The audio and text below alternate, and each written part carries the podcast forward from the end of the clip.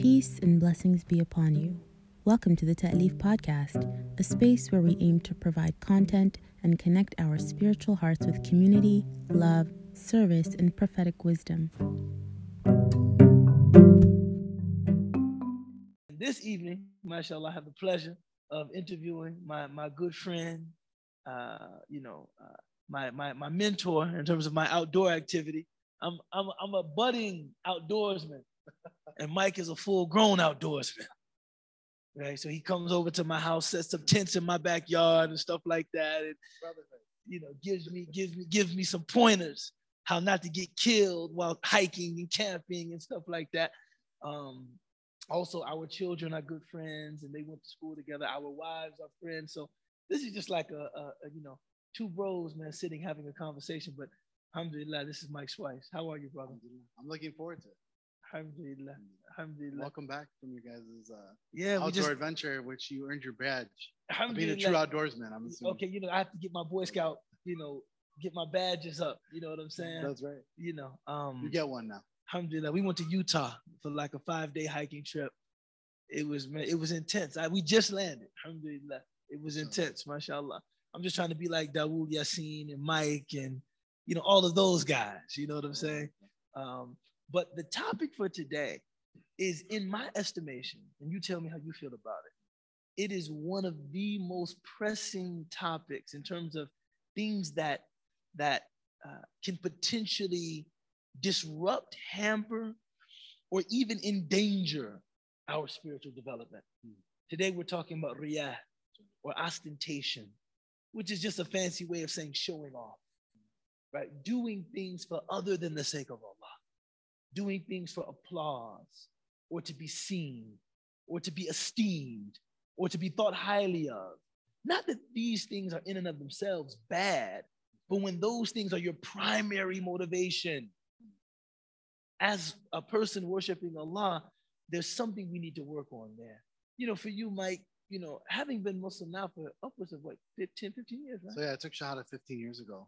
Um, MashaAllah. but my journey like started three years before that. So Islam's been a part of my life for the last 18 years. Subhanallah. What's some of the first things that come to your mind when you hear the term ostentation or showing off or something like that? So Amir, it's funny you say that. So Amir texted me. He's like, by the way, you guys are doing ostentation. And I was like, oh God.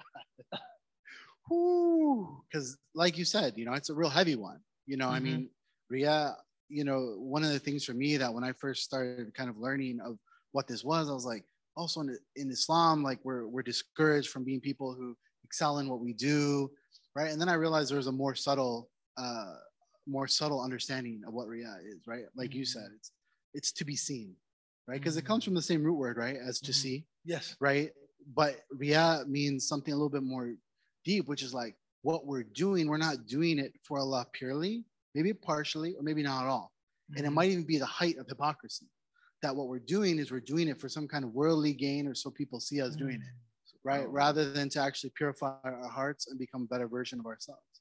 And the reason why I'm excited to talk about it is because I think this is one of the most prevalent diseases in our community that we don't address with the rise of social media and you know the Dawa industrial complex, like I like to call Whoa. it, and all of these things where it's just we're in this thing now of just promoting self righteousness. Uh, Maybe we Mm. don't know it. You know, like I know you know we'll talk about it later. I'm sure. Of just like how do you be someone who who talks about Islam, who tries to reach to people, and who tries to bring benefit without making yourself feel like like your ish don't stink, like you're holier than thou. Mhm. So I think it's I think it's a big topic, and I'm I'm looking forward to. I was perusing the book. I had to make sure I took some little some little notes. So I was ready for the conversation. Well, I mean, Hopefully, it'll be beneficial for all of us, inshallah. you know, for me, the, the biggest caution against Riyah is the fact that the Prophet sallallahu alaihi wasallam labeled it a shirk al-asghar. Hmm. This is the minor, barely perceptible shirk. Of course, we know in Islam, the cardinal sin is shirk, right? The sin that all of us uh, endeavor to avoid is associating partners with Allah. In fact, being a muwahid, right? Muwahid is one who worships only one God. Being a muwahid entails making Allah subhanahu wa ta'ala the primary or perhaps exclusive focus of your devotional activity. This is, I'm only interested in the pleasure of Allah subhanahu wa ta'ala. That's right. I'm not interested in anything else. But the reason why, in my estimation, the Prophet ﷺ called it a shirkul asghar is because it's so, you know, once he was asked by the companions, ajma'in, may God be pleased with them, to describe a shirkul asghar. And he said, what? It's like a black ant on a black rock on a moonless night. You, I mean, like you all you almost can't even see it, but it's certainly there. Wow. I remember once talking to one of my teachers, and I was asking him about riyah, about shirk. And he said, think about how you react to reading something interesting in a book. If your first reaction is, I can't wait to tell someone about this, mm. right? I can't wait to, you know, maybe you text, maybe you pick up the telephone, maybe you put, uh, you know, you put a, you know, uh, uh, you know, a, a new status on Facebook, or just something you want to share with people. Now, even though your motivation in doing this might be good, I just want to inspire people. I want to offer people something uplifting.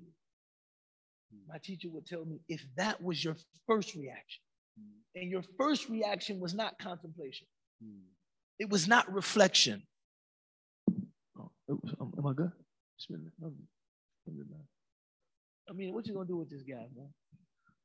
How how you deal with it? We we talk about it. We do do I, mashallah. You know, but, uh, Sabran Jamilan. Allah, Beautiful patience. but he said, if your first reaction was, how does this apply to me?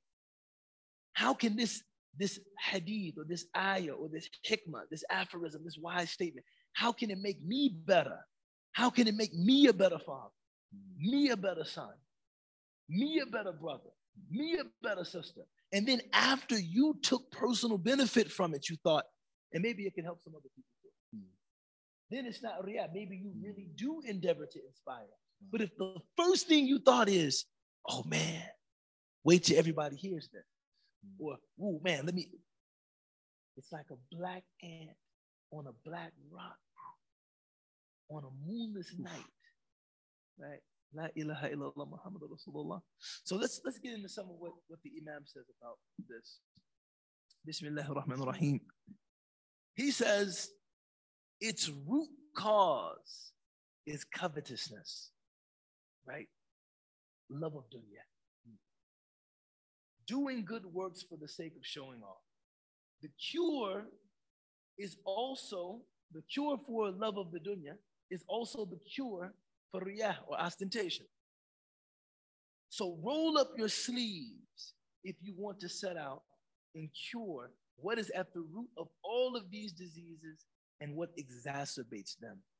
So dunya, love of the dunya, being the root of showing off. What do you what do you derive from that? What do you hear there, man? oh man, how much do I love the dunya? You know, like you said, we should be reflective upon it, right? Mhm. I think like like you said, it's it's so subtle, right? It's one of those things that we we know exists somewhere in us. And the question is, is it something that's overcome us and we don't know? You know, like you know, the quintessential issue like hubba dunya. You know, people always ask the hadith of the Prophet peace be upon him where he said, uh, where the companion came and said, What about dressing beautifully? Like, is Mhm. that showing off? And the Prophet said, No, Allah is beauty is beautiful and he loves beauty. Right. And like the brothers, like, you know, obviously clearly not me, but people like Ubaidullah, mashallah, who value how they dress and are fashionable, they're like, so that's we're good with that, right? But my point is, is we we constantly are trying to figure out like, are we those people, right? Like, are we people who love the dunya? How much do we love it? How much do we not, right? Mhm. And then it's just, I don't know. That's what I think about. Like, SubhanAllah. How know- how ill am I without knowing? You know, when I think about Hibbud Dunya,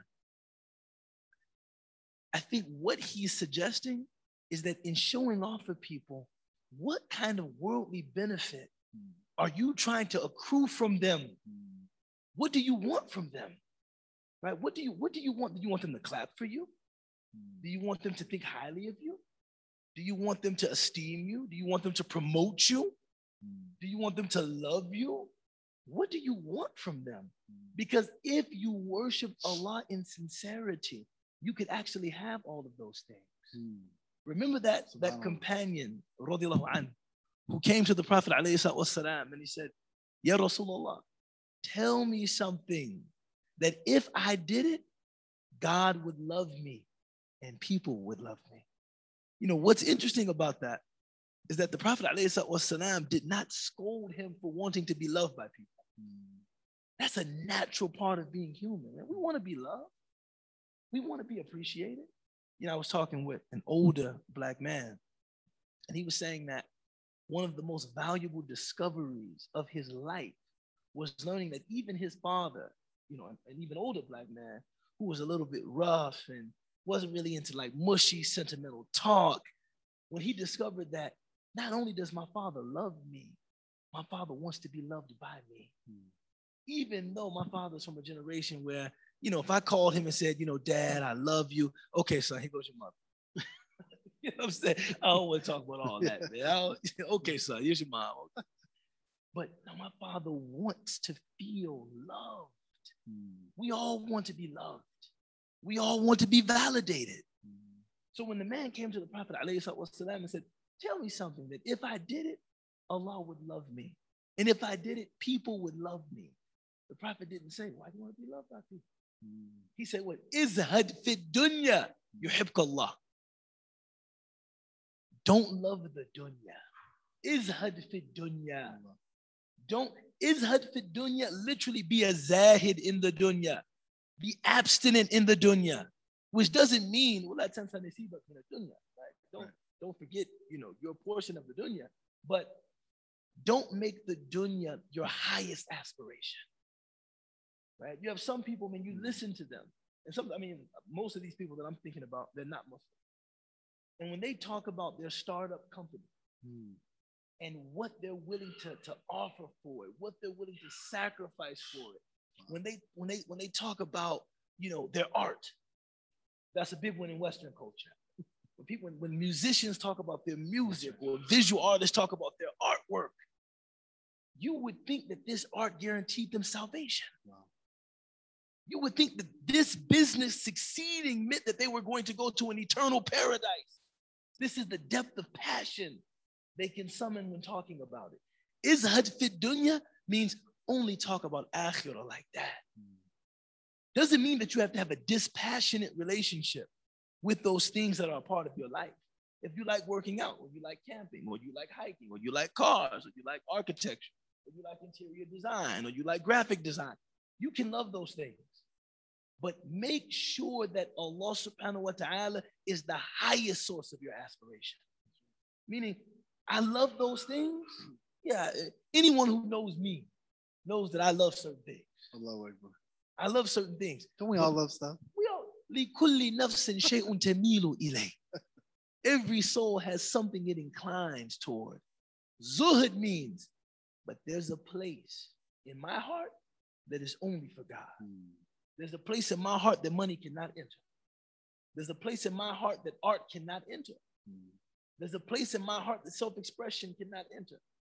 There's a place in my heart that homes and clothes and cars cannot enter. That place is reserved for Allah subhanahu wa ta'ala. That's what izhad fit dunya, making sure that there is a place in your heart, only God gets that. Hmm. Right? And he says, What? If you do that, God will love you. God will love you. And then he said, Izhad fima the nasi yuhibbuk.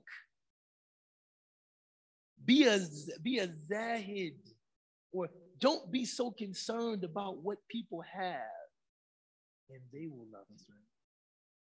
Right? Don't be so concerned about, you know, what mm. this person is making and how much their house costs and somebody gives you an invitation to their home and you got to go on redfin and see the value of the home why yeah don't, don't, don't do that, man. Don't, you know, people can feel that. How much are those? What'd you pay for a place like this?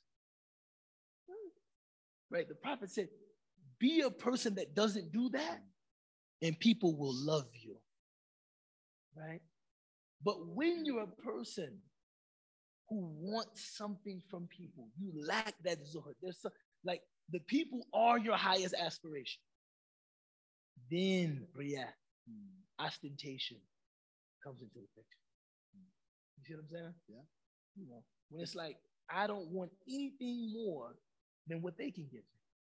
And so, you know, I'll pass, I'll pass it back to you, but that hadith of the Prophet والسلام, that's recorded in Sahihain, in the two Sahihs, comes directly to mind.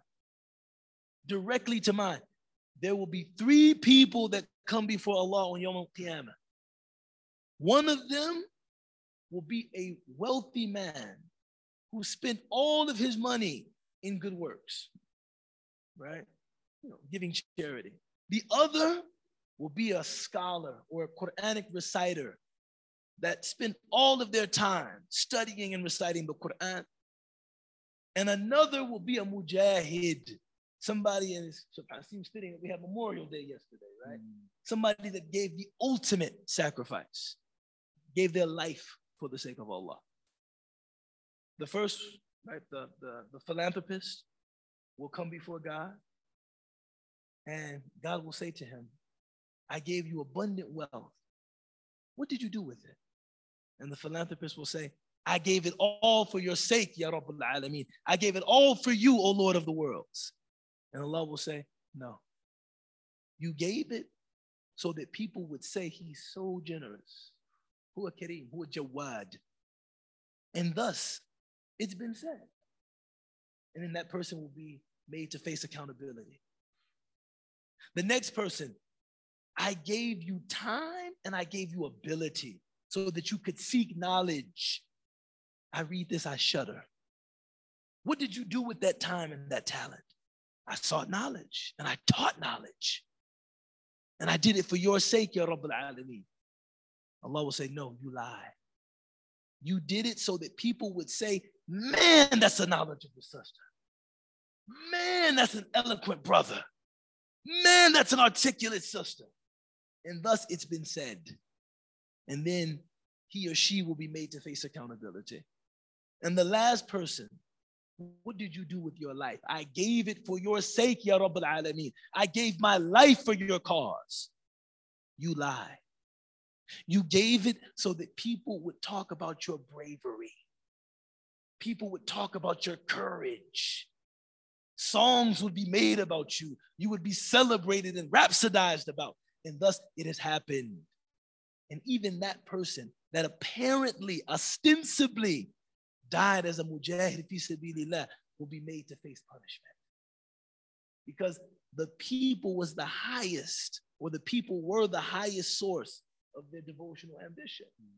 And zuhud means what? Only God is the, is, is the real source of my devotional ambition. The next thing he says is, I mean that showing off is one of the calamities of the heart. To perform an act of devotion for other than the Creator's sake. Rather, it is for the purpose of seeking some worldly benefit or praise from his creation, or to protect oneself from the opposite. Right? That is loss of wealth or dispraise. I mean, what do you, I mean, that, that, that last bit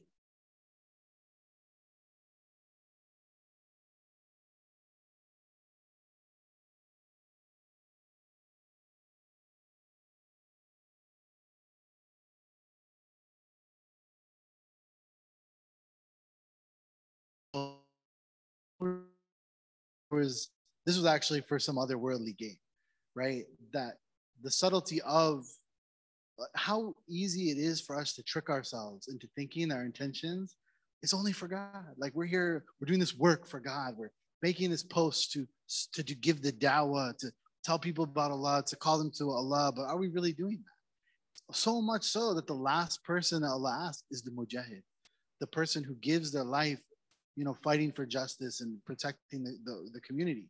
That even someone who does that, the life is over. Like to sacrifice your wealth and everything is one thing, but sacrifice your life, it's really got to have faith because you're like, am I going to wake up on the? If you really believe, you know, it's like, am I really going to wake up on the other side? Or people who give their whole life, like you have to be convinced.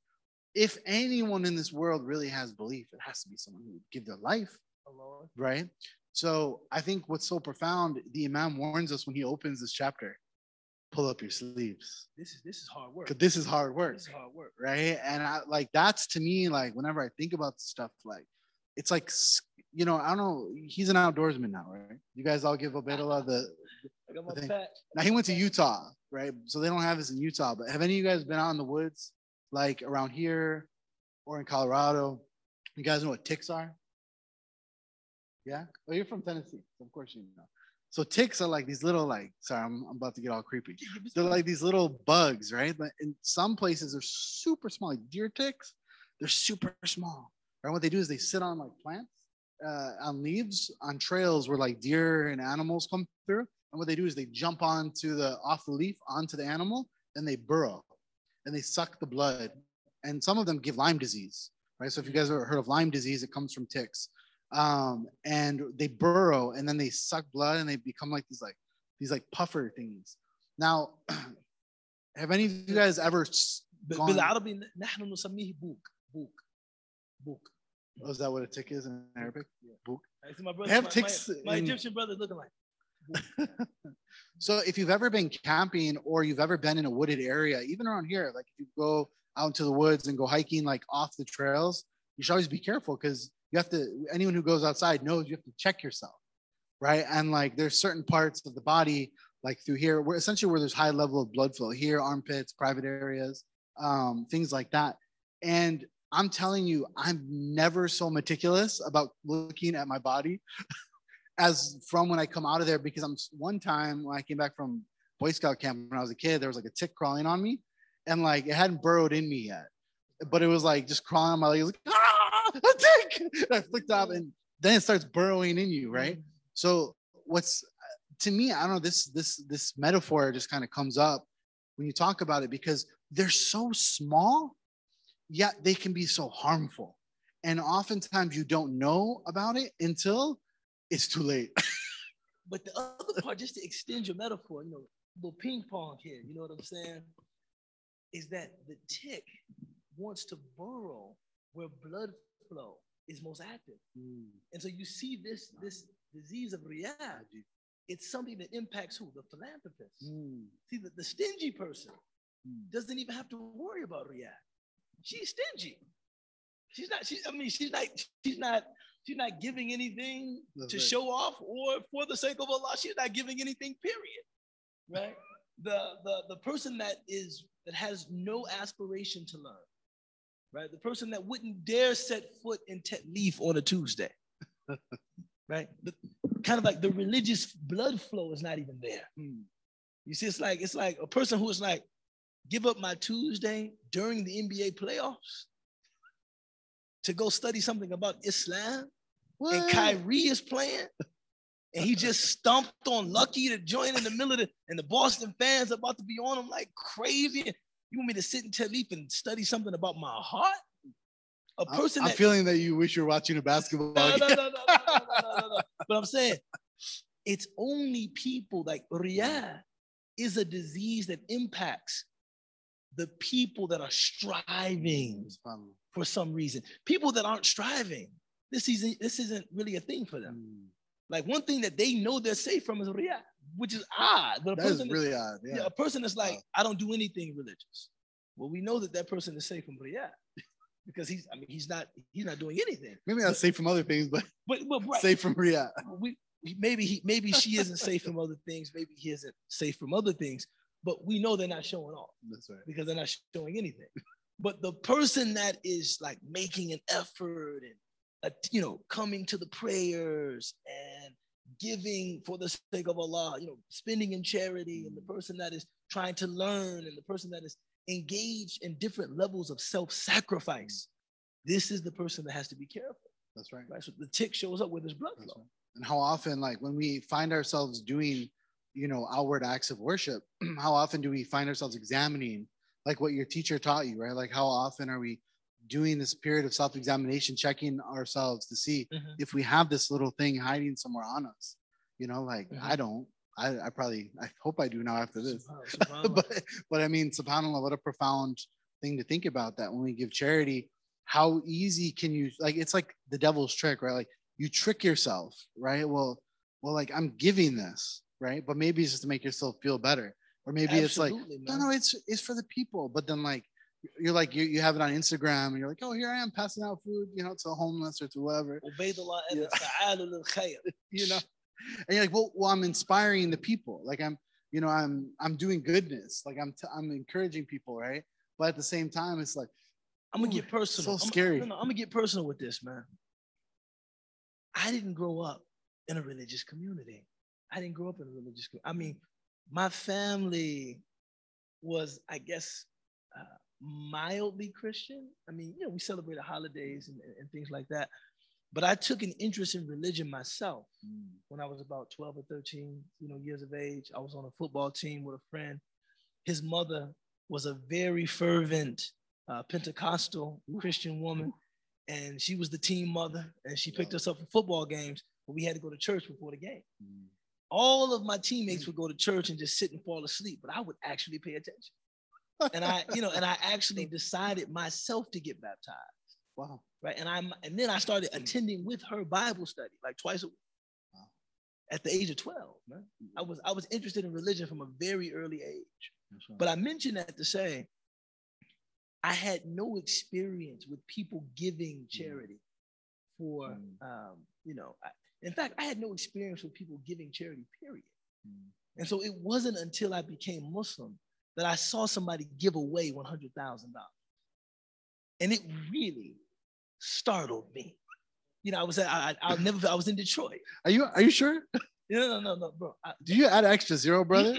I was in, I was in Detroit. I was in Detroit. It was a fundraiser for the Iman Clinic. The great Dr. Rami Nashashibi was speaking. And he was talking about work on Chicago Southwest Side and Iman. And there was a brother sitting next to me. A tear came down his cheek. And he had a check for 10. He crumpled that check up. He came back out. He wrote another check for 100. And I wanted to respect the privacy of, of, of that moment that he was having with Allah. But I, I got overwhelmed. I was like, SubhanAllah. we got a hundred thousand dollars, brothers. Like, SubhanAllah. and and and and and, and wallahi, Mike, Mike, Mike. this is when you talk about when you talk about riyah. From that day, Hmm. I said to myself, yo, man, I gotta, I gotta find a way to do that at least once in my life. Hmm. I gotta experience what it's like to give away that kind of money for at least once in my life. Hmm.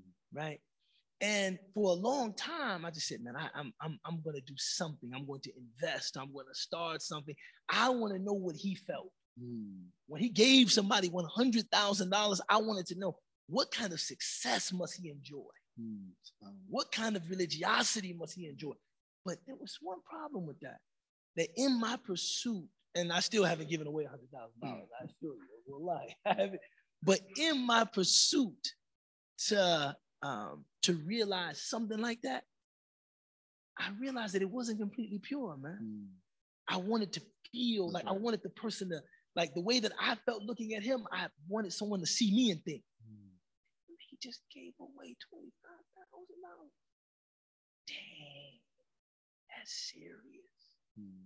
And so the way that you challenge those feelings, right, is if you were placed in a situation where you could do the same good deed, the same amal salih, but nobody would know. Hmm. Nobody would know. Nobody's sitting next to you. That, that's the cure. That's the cure. Would you still do it? See, I have no doubt that, you know, it was a check. So of course they were gonna see his name on it, right? Right, They were gonna see his name on it.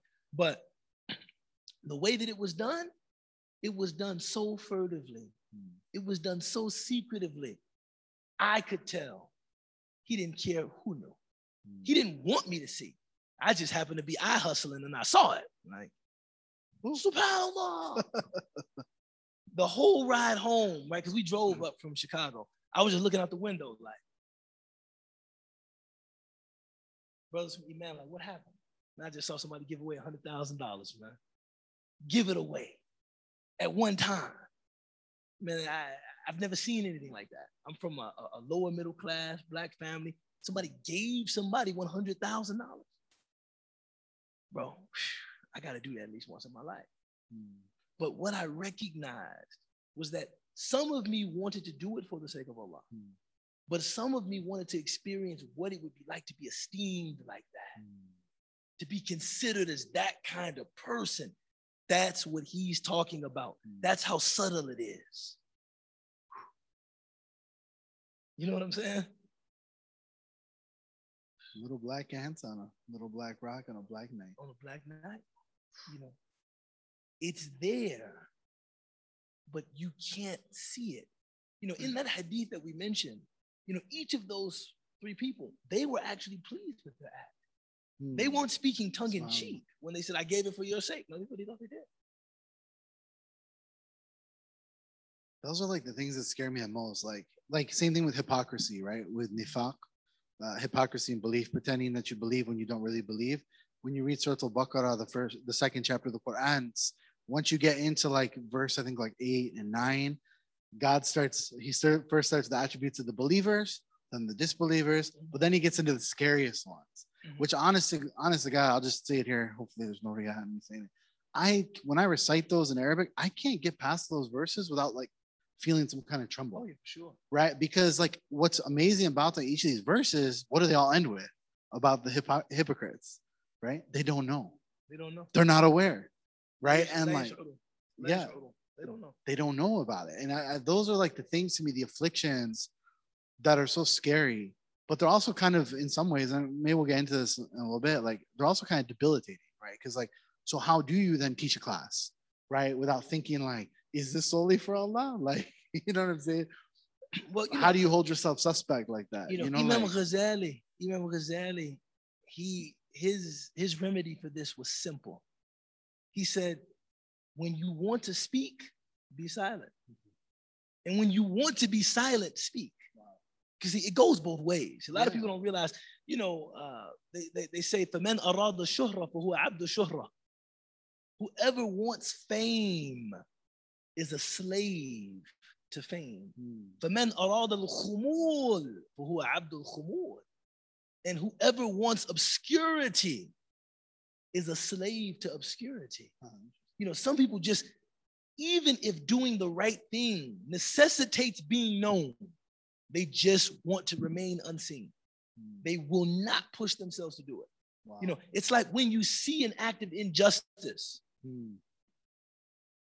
none of us really wants to get in someone else's business yeah. and speak up and bring heat and tension and conflict and discord to our lives. I don't need this in my life. But Imam Al Ghazali says, what? Speak up. That's right. Right? When you want to be silent, speak up. And when you want to speak, be silent. Right. Wallahi, one thing that I'm clear about for myself is that if I didn't feel two things a sense of responsibility because Allah has allowed me to, to, to learn something about Islam. And I fear what my reckoning will be if I didn't try to make some contribution to give something back. And if this was not something that I did professionally, mm. meaning this is what I've this is where I've chosen to stake my claim in this dunya. Right. And for those of you who don't know, he put good job on it.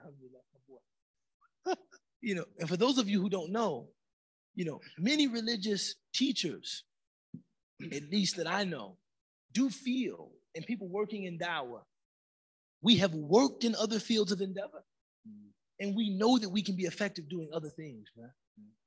You know, I, I was I was once uh, sitting in Egypt, and I was talking to my roommate, and he said to me, what, what, what do you really want after you finish this program at Azhar? And I said, I want to make some money. and he said to me, No, you don't. Now he, he's from a very, very wealthy family. He said, No, you don't. Because if you wanted to make money, you wouldn't be sitting in this dingy apartment with me in Cairo. That's right. You would be at Harvard Law School, Hmm. putting the same amount of time and energy and effort into actually a law career that can actually make you some money. Hmm. Not doing this. You would be in business school, That's or right. you'd be thinking about some entrepreneurial endeavor that could actually pay you. Hmm. What you have to come to terms with, Ubaydullah, is that you're not primarily motivated by money. Hmm. Because if you were, there's no way you'd be at Azhar. Because let me tell you, there's no money in this. not, not real money, you know, not real. There's no money in this. And I think you knew that Hmm. before you decided to do this, but you still decided to do it. Why? Sometimes, you know, now I want to, I want to, I want, because I don't want to debilitate people working in dawah, people Yeah. studying, people giving. I only brought up because it's a tricky thing. It goes through my mind all the time. Yeah, I don't You want know, to debilitate. So my point is, sometimes it's like, no, no. Riyah is something that can creep into our sincerity, and it just Mm. has to be cleansed, right? I don't think, uh, at least now, see, uh, the context that a lot of the classical writers wrote in, there was actually great public esteem and wealth in religious careers. Hmm. Like when Ghazali is talking about ulama as-su, Hmm. the evil scholars, he's speaking to a context in which being a faqih is like uh, that's that's like one of the, the most celebrated positions that a person could occupy. Hmm. We're working in a context where somebody working in dawah. I mean, really, somebody teaching Islam. I mean, it's not right. And this this this matters. You know, we notice in the Quran, if you want proof of what I'm saying, there are no ayat about nifaq revealed in the Meccan phase of the seerah of the Prophet. Hmm. They say that nifaq or hypocrisy as a concept Hmm. is not broached until we get to Medina. Hmm. Because in Mecca, there's nothing worldly to gain Hmm. Interesting. in becoming Muslim. You become Muslim, you get persecuted. That's right. You become Muslim, you get ostracized. That's right. You become Muslim, you get excommunicated. That's right. What is there to gain? That's right. Only in Medina, now the Muslims have a semblance of worldly authority. Becoming Muslim, there's, there's some public esteem to be enjoyed. Then the ayat of nifaq Hmm. yeah, are revealed. Wow. We live mostly in a Meccan phase of the seerah of the Prophet. alayhi salatu wasalam. Hmm. What is there to be gained That's true. in working in da'wah that could not be gained somewhere else? Yeah. Perhaps with more More, abundance. more lucrative manner. right? So, inshallah, those of us, uh, I think American Muslims, inshallah, we are generally sincere believers. Inshallah. Inshallah. But riyah can creep in. Right? Riyah can creep in. Right? And we just have to check the intention and purify the intention Hmm. when we feel that riyah creeping in. Alhamdulillah. He continues. The worst form of riyah is that which results in a sinful deed, such as a false, pretentious display of virtue. What do you think about that, man? A, a pretentious display of virtue.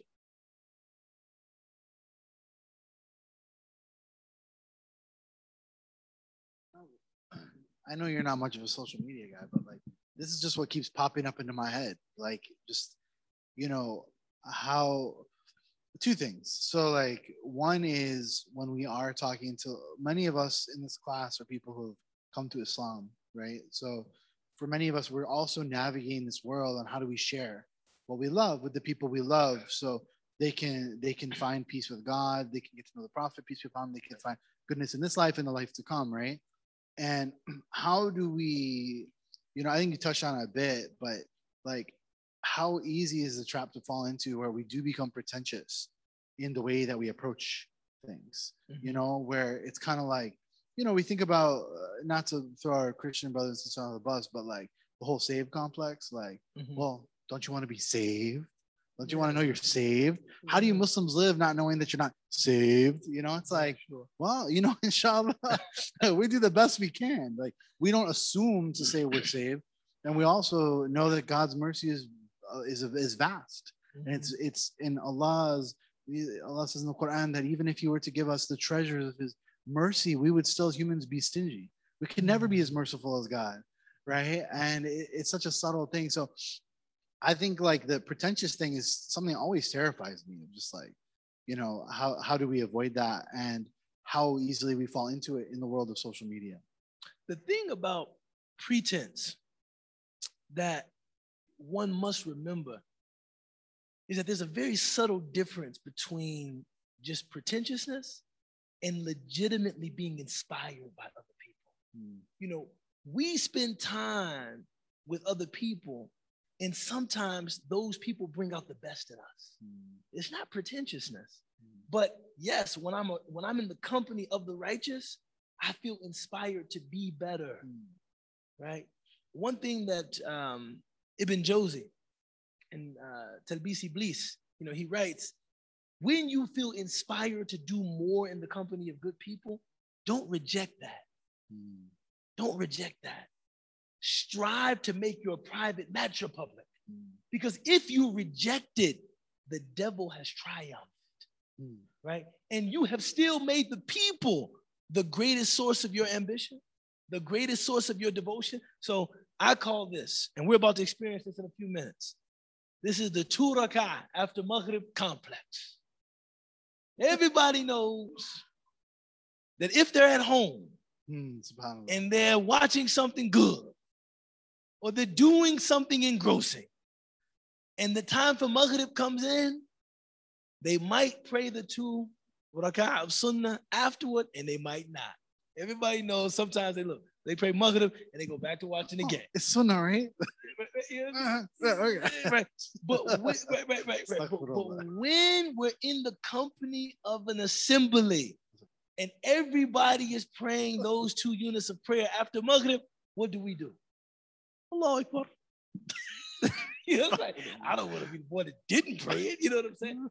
Ibn Jawzi says, in that moment, if you said to yourself, well, I don't do it at home, why would I do it here? The devil is tricking you into thinking this is sincerity. Mm. I don't do it. That you think that an expression of your sincerity is not praying to God. Well, I don't do it at home. Why would I do it now? No, he says what? For whatever the reason, maybe it is that you're with this group of people that are now doing this and you don't regularly do it, do it. That's right. It's it's prayer to Allah. Do it. But next time you're alone, push yourself to do it. Right? Push yourself to make those two rak'ah. If you don't, you have still made the people the primary focus hmm. in your devotional life. Why are you hmm. not making those two rak'ah? Because these people are here. I don't want them to think I'm, you know, just trying to be like them because I'm real. I'm real. You know, So there's there's some very you know, there's some very strange and unfortunate ways that we talk about realness in our culture. Hmm. Some people can justify anything through giving it the label real. You know, I knew I, I grew up with a guy named Chris, and his motto was heart to the throat. That was look, it go from my heart to my throat. Hmm. You know, he would say just outrageous things to people. When you question him about it, Chris, hold on, man. hard to the throat, hard to the throat. Whatever I feel, just heart to the throat.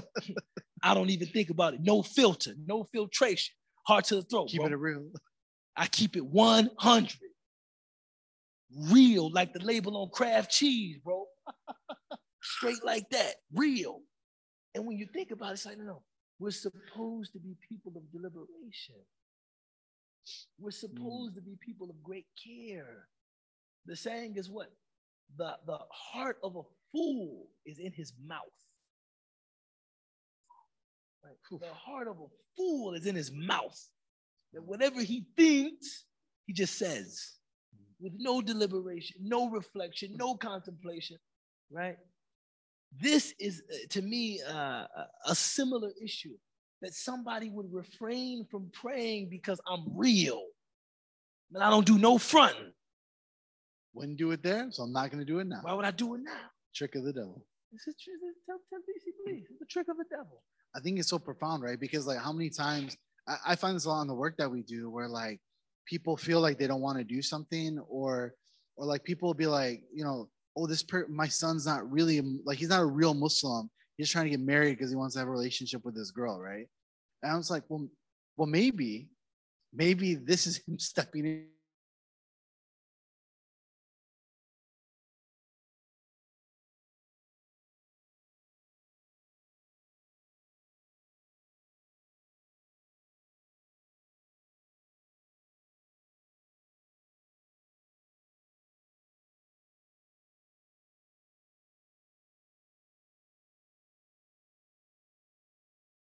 intention is maybe perhaps one of the best ways of remediate uh, of correcting yourself, right? And, then the other thing too, man, is sometimes when you experience virtue that isn't uh, your norm, it feels good to be a better version of yourself, man. Mm. You know, I remember Jazakallah khair. You see, when you put that little note on there, you see how I respond. I'm like Jazakallah khair. You know what I'm saying? You see what he's doing, huh? Sallallahu alayhi wa sallam. He's reminding us of the Prophet every time. Man, technique, man. I said, they do a good job. good job. But sometimes it feels good to be a better version of yourself, man.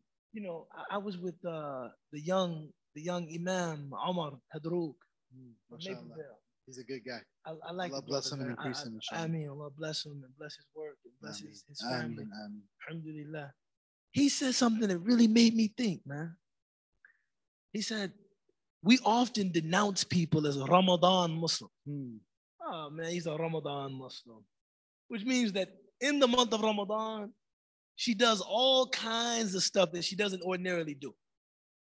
Right? So in the month of Ramadan, she's praying Taraweeh. The month of Ramadan, she's fasting. Month of Ramadan, listening to Quran. Month of Ramadan, reciting Quran. Month of Ramadan, performing the fara'id. At other times, she don't really care about that. After Eid, he said, but the Prophet sallallahu alaihi wasallam would increase his devotion in the month of Ramadan. Hmm. Right? That Aisha That's said right. the Prophet was always generous, but he was at his most generous in the month of Ramadan. And that the Prophet was always committed to his prayer and his devotion, but he was most committed to those things in the month of Ramadan that Ramadan represents for us a chance to be our very best. Mm. And that's not pretension. And it feels mm. good, man. Sometimes we surprise ourselves with our strength, with our ability right. to do what God has commanded of us. And you're like, man, I've gone without food and drink for 15 hours. That's right. Even in the privacy of my own home with no one looking. That's right.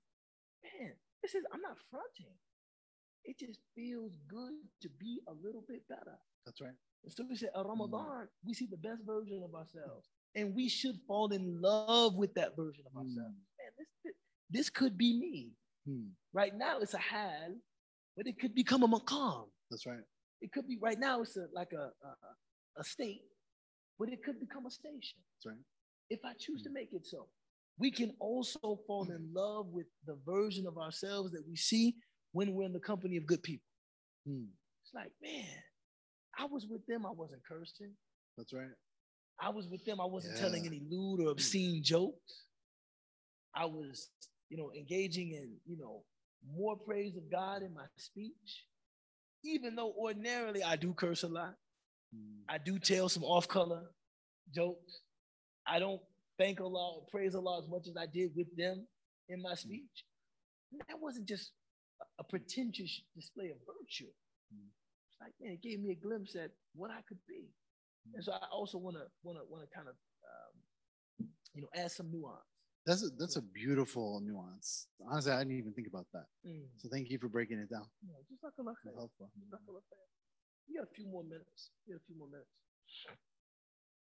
He said, the worst form of riyah is that which results in a sinful deed such as a, a, a pretentious display of virtue, so you could be entrusted with with the wealth of an orphan in this case, but you know, showing yourself to be virtuous so that you could be made the treasurer of the community and then defraud the community of its mm-hmm. wealth. The next degree is what is done for some worldly matter, using good deeds as a means to obtain it. So this idea of using your religious standing to attain worldly power. Terrifying. Really terrifying, man. You know, I remember Mm. being in Egypt around the time of the uh, Thawra. And, and it was a legitimate Thawra Sha'abiyya. It was a popular revolution. I was there. I was in Egypt uh, during the Arab Spring. I actually went to I didn't Benet know that. I was there. Huh. I was there. And as the Muslim Brotherhood became more uh, celebrated at the very beginning, right? It culminated in the election of Muhammad Morsi. But there was always something about that that made me uncomfortable. Hmm. Which is, I'm not saying it's bad, good, but I said if religious virtue gets connected with political power in that way, that could be dangerous. Hmm. And a lot of the danger will be for religious virtue. Hmm. You see, because people will grow frustrated with politicians, with politics. I mean, that's people normally do. Right. But if your politics is something that is made in the name of taqwa, That's right. It's masked in spirituality and religiosity and Sharia and religiosity and spirituality and sharia, people will also grow frustrated with those things too. Hmm. And I always feared, I had some tahaffudat, yani. I had some reservations because I feared that that could be dangerous. So here he's saying, if one uses your religious standing as a means of attaining something of this world, that could be very dangerous for your, your spiritual growth. I mean, think about how much we hear about like with the youth uh, in our communities who, or the young adults who begin to share with us like their their their struggles in faith, right? But as they begin to share, like, I don't know, I have doubts in my faith and this and that, and when you dig into it, you realize at some level, someone in their life, maybe it was a teacher, maybe it was a, a parent or a, a family member or someone who is using their assumed authority of religion, maybe because they're more knowledgeable or they got a Mhm. bigger beard or they wear a full abaya, you know, or whatever it might be, or they have big dhikr beads or whatever. They use this and they translate it into authority and you use that authority. You know, it's really funny. Uh, so I used to do introduce, uh, what's it called? Um, early intervention. I'm a speech pathologist. So I used to work with children age zero to three for a long time and I would I worked over on the southwest side of Chicago, so mostly Spanish speaking families. So I had a translator that would work with me. My translator, um, God bless her, she was awesome. But she would come with me to all the houses, and she found out I was Muslim because I, you know, would go and like pray, and she was like, "What are you doing?" She's like, "Oh, you're Muslim." So she grew up in Dearborn, super Catholic family. Are you guys familiar with Dearborn, Michigan? Yeah. All right, Arab mean- capital. You mean, you mean that, that city in Lebanon? It might as well be. That's right. And subhanAllah, she said, she what she say the first word she said to me, she said, haram. And I was like, what? I was like, how do you know that word? She's like, my aunt, as a Catholic, a super deep believing church going Catholic, would use that word for us to control us to prevent us from going somewhere. Just like she saw the people like in the neighbor, the neighbors doing it. It's haram, don't do that. It's haram, don't go there. It's haram, haram, haram, haram. So she said, my my mother started ta- using this word. And it's like so you know how many people are raised with this? Like and this is another thing that when you're when you're on the minbar of the prophet peace and blessings be upon him when you're on his pulpit so when you're talking about religion not just giving a khutbah right a sermon but when you're just talking about religion how careful do we have to be right to not assert some degree of authority on people that then will kind of like give them that? You know like mm-hmm. it's something i'm scared to death of man to be honest with you like No, it's it's it's it's interesting. I mean, one of the most challenging aspects of standing at the minbar of the Prophet ﷺ is that the person that stands there, that man or that woman, gets associated with all of the That's right. beautiful souls that have stood there before you. That's right. But one of the things you have to struggle to remember is that the people aren't really seeing you. Hmm. You know, I, you know. I, Wow. I, of course, I, I graduated from Azhar, and I, I very seldomly even wear the tarbush, but I have a tarbush, which is the distinct red fez with the tassel to the back, with the white turban with no tail. That's like our very well-known uh, dress. But I, I never after you know you go, you know after you graduate, you go behind, you go in the Rasa, you know behind uh, Hussein, or you can go behind Jami al Azhar, and you can get a nice tarbush, get it, get it made, and you're sitting there, and you know you look quite the religious scholar when you're wearing one. You say, wow, you know. One of my teachers, he told me, when people see this headdress, they have husnat done of you because of the Mm. people that have worn it before you. They don't even know you. They don't even care about you. What you have to recognize is that you have had selfless, generous people that Hmm. have served people Wow. before you while wearing this. Hmm. This is why if you walk around with this, people will show you respect. Hmm. Now, you can take that legacy of a thousand years and you can destroy it by being disrespectful to people, having this authoritarian attitude, right. being condescending, talking down to people, right. being arrogant, manipulating people, exploiting people. And you take this 1,000 year legacy, you put that same headdress on, and now the next person that sees it after experiencing you will say, What? I don't even like those. I don't even, I don't even deal with those people. And he said that because so many of the scholars of Azhar have become ulama al-sulta. They become the scholars of the political authority, this tarbush has fallen into disrespect among people. Hmm. That this used to be a sign of great respect. So, oh wow, now people, I don't, I don't even, I don't even listen to those people, right?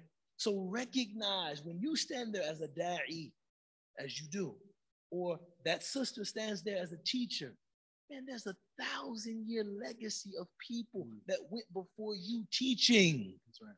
And this is why people look at you and say, MashaAllah, Alhamdulillah, make dua for me. Hmm. Now you're carrying that. How will you carry it? That's right. Will you protect it? Will you preserve it? Or will you pimp it? Or will you pimp it? Preserve us. Or will you Wow. pimp it? Yeah, Because it because you can go either way with it. You can go e- people come to you, these are good-natured souls that are coming to you with openness, saying, look, they tell me you know something about the religion of God. I'm here to learn from you. If you want to exploit them, you can. But what kind of depraved soul would do something like that?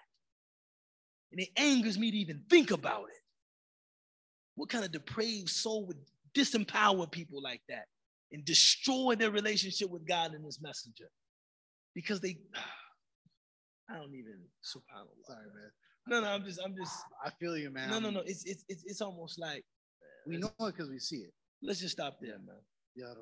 Let's stop be there. gentle. And just pray that we don't fall into that ever in our lives. And if we have ever mistakenly fallen into um, anything like that, that Allah Ta'ala would forgive us and rectify us with, Ameen. with lutf, all of us, with- our whole with- community, with gentleness, Yeah. inshallah. You know, one thing I can't say, I'm not proud of much. There's not, I, I- I don't have much to be proud of. But I've been serving this community at different levels and different capacities for 20 years. Alhamdulillah. And I don't think that I've had any issue with anybody. I'm not saying everybody loves me. I'm not saying everybody loves me. I'm, I'm sure there's some people say I can't stand that dude. Now obeys Right. the universal like. No, no, it's no. like Imam Zayd and, No, no, no, and Brother I'm, I'm, def- I'm definitely not like that. But I'm two. just saying, I haven't had any issue with anybody Yeah. that I know of, that, that I'm that I'm aware of. Maybe we um, should talk afterwards, man. Yeah, okay. Bismillah. I'm just kidding, let- no, let me know. Let me know.